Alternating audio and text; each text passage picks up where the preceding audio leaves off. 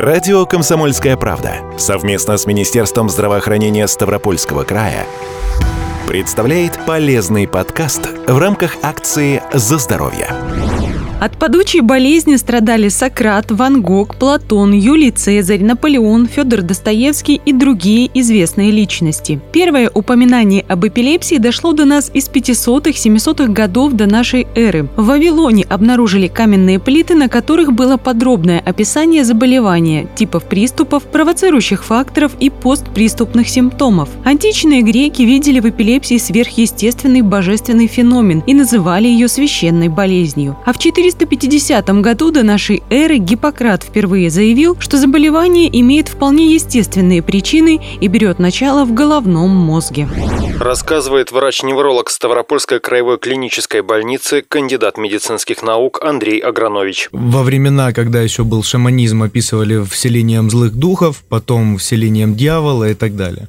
На самом-то деле эпилепсия – это заболевание, неврологическое заболевание, которое проявляется внезапно возникающими патологическими состояниями. Это могут быть а, приступы утраты сознания, тот классический эпилептический приступ, о котором все знают, с судорогами, с пеной у рта, что не обязательно. А, но помимо этого эпилепсия может еще и проявляться другими приступами, а иногда еще и проявляться без приступов. Так называемая эпилептическая энцефалопатия, чаще всего она проявляется у детей, когда появляются изменения на электроэнцефалограмме и может появляться снижение памяти, снижение внимания. Но в большинстве случаев это пароксизмально внезапно возникающее состояние.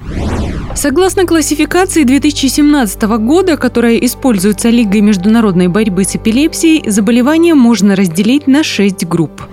Первое – это генетическая эпилепсия, и чаще всего это встречается в детском возрасте. Есть определенные синдромы, которые возраст зависимые, и чем старше человек становится, тем а, меньше вероятности развития генетической эпилепсии, хотя в последнее время исследования говорят о том, что у людей может быть генетическая предрасположенность, но только должен быть еще дополнительный какой-то фактор, ну, к примеру, там травма, и тогда у человека может развиться эпилепсия, а у кого-то может и не развиться. Вот вторая группа – это как раз та структурной эпилепсии – это развитие эпилепсии вследствие каких-либо структурных повреждений в веществе головного мозга. Это могут быть опухоли, это могут быть травмы, это какие-то сосудистые изменения, там, аневризмы, артериовенозные мальформации. И именно нарушение структуры вещества головного мозга и взаимодействие клеток друг с другом приводят к развитию приступов. Дальше есть э, воспалительные, инфекционные причины возникновения эпилепсии, есть иммунные, есть метаболические нарушения, и есть шестая группа – это неизвестные этиологии. Среди причин, способствующих появлению эпилепсии, могут быть нарушение внутриутробного развития, механическое повреждение при родах, перенесенные нейроинфекции, такие как менингит, черепно-мозговые травмы, инсульт, различного рода отравления организма. Кроме того, определенное значение имеет и наследственная предрасположенность. Это заболевание может развиться в любой период жизни человека. Да, естественно, в детском возрасте встречаемость немного больше. Но как ни странно, что и в пенсионном возрасте становится тоже постепенно кривая заболеваемости идет выше, так как э, к пожилому возрасту мы все накапливаем те или иные, те самые структурные изменения в веществе головного мозга, они еще начинают преобладать э, сосудистые нарушения и те же самые инсульты или инфаркты головного мозга, они как раз-то способствуют развитию этого заболевания.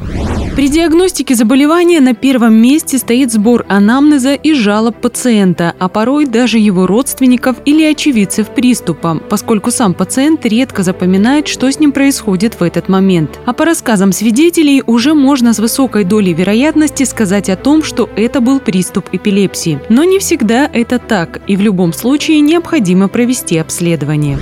По современной диагностике, если у человека произошел однократный приступ, то да, ну и в любом случае нам нужно проводить э, да, обследование, но однократный приступ и отсутствие любой какой-либо патологии, либо на МРТ, либо на электроэнцефалограмме и так далее, э, позволяет нам не назначать противоэпилептические препараты и не устанавливать диагноз эпилепсии. Если у человека произошло два и более, то здесь в любом случае, даже если все будет идеально на всех обследованиях, мы обязаны назначать противоэпилептическую терапию, так как риск повторных приступов высокий, а это за собой влечет еще и риск там, получения травмы и так далее. По диагностике основным методом является это электроэнцефалография или более качественное исследование, это видео-ЭЭГ-мониторирование. Это э, одевается шапочка на голову, там электроды, и они регистрируют биоэлектрическую активность э, клеток головного мозга, тем самым э, показывая функцию работы головного мозга. То есть, если мы говорим по поводу МРТ, то МРТ показывает, как выглядит мозг а ЭЭГ показывает, как он работает. И вот анализируя вот эти все изменения, все эти волны, мы можем говорить, есть или нет эпилептиформной активности, если есть, то какая она по форме, откуда она идет, распространяется ли она на другие участки головного мозга. От этого порой и зависит назначение различных противоэпилептических препаратов, которые будут более действенны в одном случае, есть те, которые нельзя назначать в другом случае и так далее. То есть такой подбор идет. Следующий метод диагностики – нейровизуализация. Это компьютерная или магнитно-резонансная томография. Они позволяют увидеть структуру, исключить опухоли, инсульты, инфаркты. Также в комплексное обследование входит консультация медицинского психолога и психиатра. Это современный стандарт диагностики. Если есть подозрение, что это не эпилептический приступ и вообще нужно разобраться в причинах потери сознания, врачи могут назначить кардиологическое, эндокринологическое и другие виды обследований.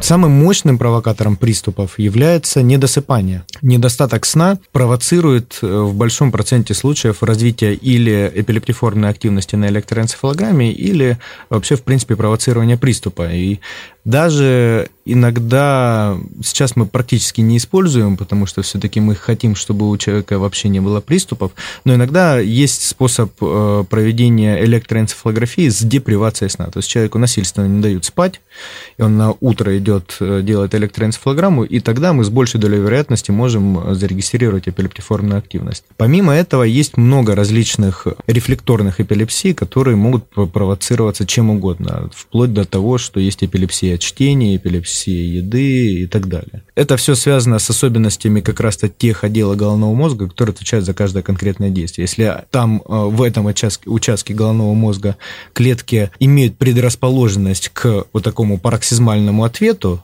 то стимулирование этих участков влечет за собой развитие приступа. Как при фотосенситивной эпилепсии, как раз-то первичная зрительная кора находится у нас в затылочных долях. И развитие постоянной стимуляции этих нейронов со временем может привести у этих людей, которые склонны к подобному ответу, к развитию приступа. У большого припадка нередко есть предвестники – чрезмерная раздражительность, бледность или покраснение кожных покровов, головная боль. Во время приступа больной себя не контролирует, а придя в сознание после, часто не помнит, что произошло. Главная цель врача – подобрать подходящее лечение. Порядка 70% людей, страдающих эпилепсией, могут жить без приступов при условии надлежащей терапии. Основной задачей в подборе противоэпилептической терапии является достижение полного отсутствия приступов. К сожалению, не всегда так получается. В среднем примерно, если брать статистически, примерно 25 процентов людей с приступами имеют фармакорезистентную эпилепсию, то есть невозможно достичь полного отсутствия приступов с помощью противоэпилептических препаратов. Тогда дополнительно там вступают в игру дополнительные методы лечения. В большинстве случаев с помощью одного или нескольких противоэпилептических препаратов нам удается достигнуть полного отсутствия приступов или как минимум значительного снижения, чтобы это не мешало жизни человеку. На самом-то деле, учитывая статистику, как много людей, в принципе, из 100 человек один один-два болеет эпилепсией, то мы каждый день на улице встречаем людей с подобным заболеванием, но они живут обычной нормальной жизнью. Страдающим эпилепсией людям противопоказаны некоторые виды деятельности, такие как вождение автомобиля, служба в полиции, пожарных частях, на охране важных объектов. Опасность для больных может представлять и работа с движущимися механизмами, химикатами, а также вблизи водоемов. Но следует помнить, что такие больные – это нормальные люди, которые ничем не отличаются от других, особенно в период между приступами. Кстати, приступов может не быть годами при должном лечении, а если лекарства не помогают, есть есть и другие методы борьбы с болезнью.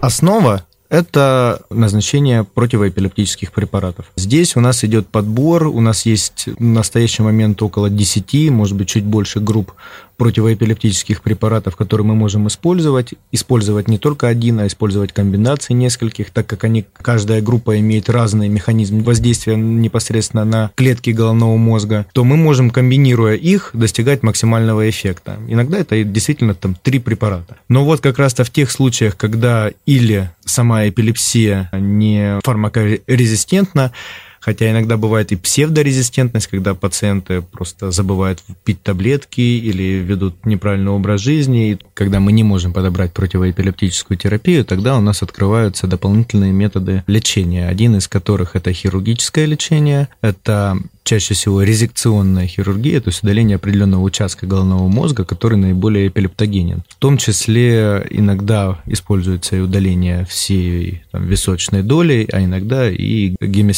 гемисферектомия, это удаление целого полушария при определенных синдромах. Дальше одним из дополнительных методов лечения является кетогенная диета. И дополнительный еще метод лечения – это ВНС-терапия, стимуляция блуждающего нерва. Это когда кардиостимулятор стимулирует работу сердца, иннервация, есть определенный электрод, подшивается на левый блуждающий нерв, который иннервирует всю работу внутренних органов, и с определенной частотой, это уже настраивает сам врач, с определенной частотой, с определенной интенсивностью сигналы посылаются по этому нерву в мозг и могут модифицировать э, течение эпилепсии, снижать частоту приступов. Наличие диагноза эпилепсия не должно лишать больного каких-то важных составляющих жизни. Например, женщина вполне успешно может выносить и родить ребенка. Конечно, есть э, определенные рекомендации, что, конечно же, первую очередь нужно достигнуть ремиссии, то есть это бесприступного периода.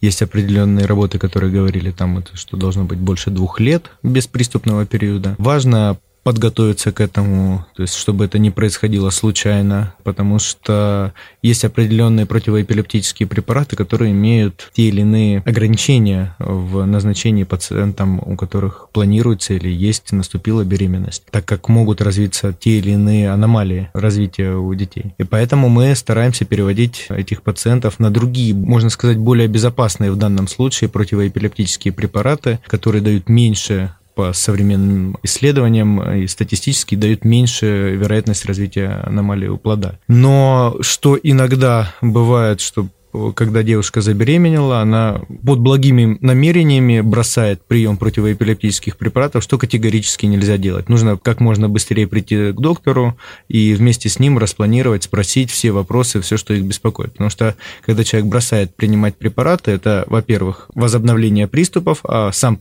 сам по себе приступ негативно влияет на плод, даже более негативно, чем прием противоэпилептических препаратов, так и резкое прекращение приема противоэпилептических препаратов может еще привести к эпилептическому критическому статусу. А вот это вот уже более серьезно, это уже жизнеугрожающая ситуация, когда приступы идут друг за другом, только закончился один, сразу начинается второй, третий, четвертый, пятый и так далее. В этом случае счет идет на минуты. Есть четыре стадии такого эпилептического статуса, и четвертая – это рефрактерный статус, когда более четырех часов человек находится в приступах. Тогда лечение возможно только в реанимации, и не всегда оно оказывается успешным. Рефрактерный эпилептический статус имеет высокую высокую летальность, поэтому никогда нельзя самостоятельно прекращать прием препаратов. Обязательно нужно проконсультироваться с лечащим врачом. Любой из нас может оказаться свидетелем приступа у какого-то человека, и здесь важно знать, как себя вести. Помощь зависит от типа приступа и его продолжительности, и вовсе не обязательно пытаться открыть рот больному ложкой, ключами или другими подручными средствами. Самое главное не сувать туда пальцы. Иногда бывает, что вплоть до сильных укусов происходит, потому что человек в максимальном сокращении своих э, жевательных мышц находится, и не всегда нужно вообще в принципе открывать рот. Если это не какой-то там очень сильный прикус языка, просто поправить язык, чтобы не откусил человек совсем, то в принципе трогать и не нужно. Достаточно положить человека на бок, под силой собственной тяжести язык не будет э, перекрывать дыхательные пути. Вообще, в принципе, язык тоже мышца, он тоже находится в напряжении в момент приступа, а потом уже, когда расслабляется человек, если лежит на боку, то ничего сверхъестественного не происходит. И вызвать скорую помощь. То есть, особенно если это затянувшийся приступ, особенно если он произошел впервые, положить человека на бок, вызвать скорую помощь и постараться, чтобы он обезопасить его, чтобы он не получил травму. Если это идут судороги, он лежит там на кафельном полу и постоянно стучит головой, то, конечно, нужно там подложить подушку или придержать голову, чтобы человек не травмировал себя постоянно. Консультативно-диагностическая поликлиника Ставропольской краевой клинической больницы расположена в Ставрополе на улице Семашка, 1. Телефон справочной службы 8 800 700 ровно 74 19.